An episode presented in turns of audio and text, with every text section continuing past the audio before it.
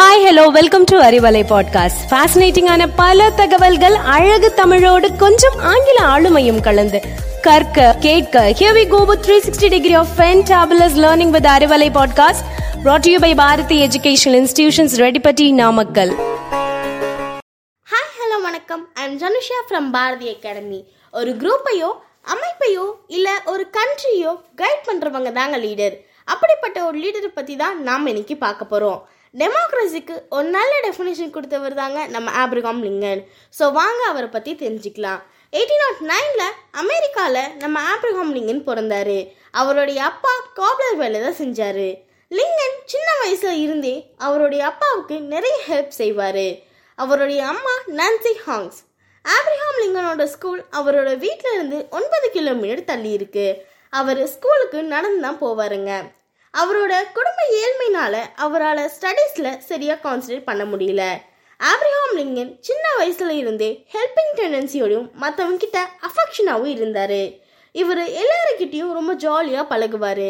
இதனாலேயே ஆப்ரிஹாம் லிங்கனை எல்லாருக்கும் பிடிக்கும். லிங்கன் நியூ ஆர்லியன்ஸ் டவுனில் சந்தைக்கு போனார். அங்கே நீக்ரோ மக்களை அடிமையாக்கி விற்கப்படுறத பார்த்தாரு. இது அவருக்கு சுத்தமாக பிடிக்கலைங்க. தன்னோட இருபத்தி ரெண்டாவது வயசுல ஒரு ஆஃபீஸில் குமஸ்தாவா வேலைக்கு சேர்ந்தாரு. கொஞ்ச நாள் கழிச்சு கடன் வாங்கி ஒரு பிஸ்னஸ் ஸ்டார்ட் பண்ணாரு. அதுலேயும் அவருக்கு ஹெவி லாஸ் அதுக்கப்புறம் போஸ்ட் ஆஃபீஸில் போஸ்ட்மேனாக வேலை செஞ்சார். தன்னோட இருபத்தி மூணாவது வயசில் முதன் முதலாக பிளாக் காங் போரில் தலைவனாக பணியாற்றினார். தானாகவே படித்து ஒரு லாயர் ஆனாரு. எயிட்டீன் ஃபார்ட்டி செவனில் தொடங்கி எயிட்டீன் ஃபார்ட்டி நைன் வரைக்கும் அமெரிக்க பார்லிமெண்ட்டில் மெம்பரா இருந்தாருங்க. தன்னோட இருபத்தி ஐந்தாவது வயசுல இலினாய் மாநிலத்துல முதன் முதலா சட்டமன்ற பதவிக்கு போட்டியிட்டு ஜெயிச்சாருங்க. அடுத்து வந்த அமெரிக்க செனட் தேர்தல் பிரச்சாரத்துல அப்போ இருந்த எல்லா ப்ராப்ளம்ஸையும் ஹைலைட் பண்ணினாருங்க. இவரோட பேச்சால ஈர்க்கப்பட்ட மக்கள் இவரை ஜெயிக்க வச்சு அமெரிக்க செனட்டுக்கு தேர்ந்தெடுத்தாங்க. அரசியலை விட்டு அஞ்சு வருஷம் விளங்கி இருந்தாரு திரும்பவும் எயிட்டீன் ஃபிஃப்டி ஃபோரில் அரசியலுக்கு நுழைஞ்சாரு. எயிட்டீன் சிக்ஸ்டியில் அமெரிக்காவின் பதினாறாவது அதிபராக தேர்ந்தெடுக்கப்பட்டார்.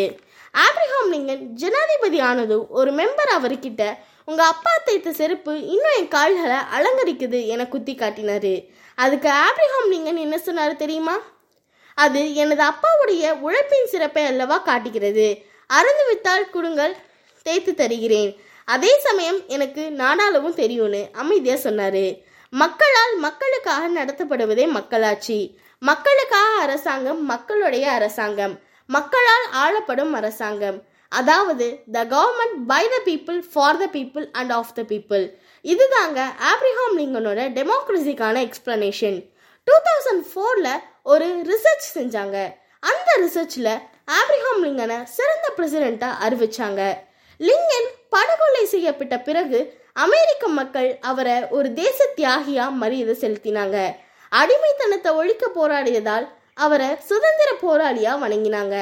இன்னைக்கு அறவழியில நாம ஆப்ரிஹாம் லிங்கனோட லைஃப் பத்தி கேட்டோம். மறுபடியும் வேறு ஒரு லீடர் லைஃப் ஹிஸ்டரியோட உங்களை மீட் பண்றேன்.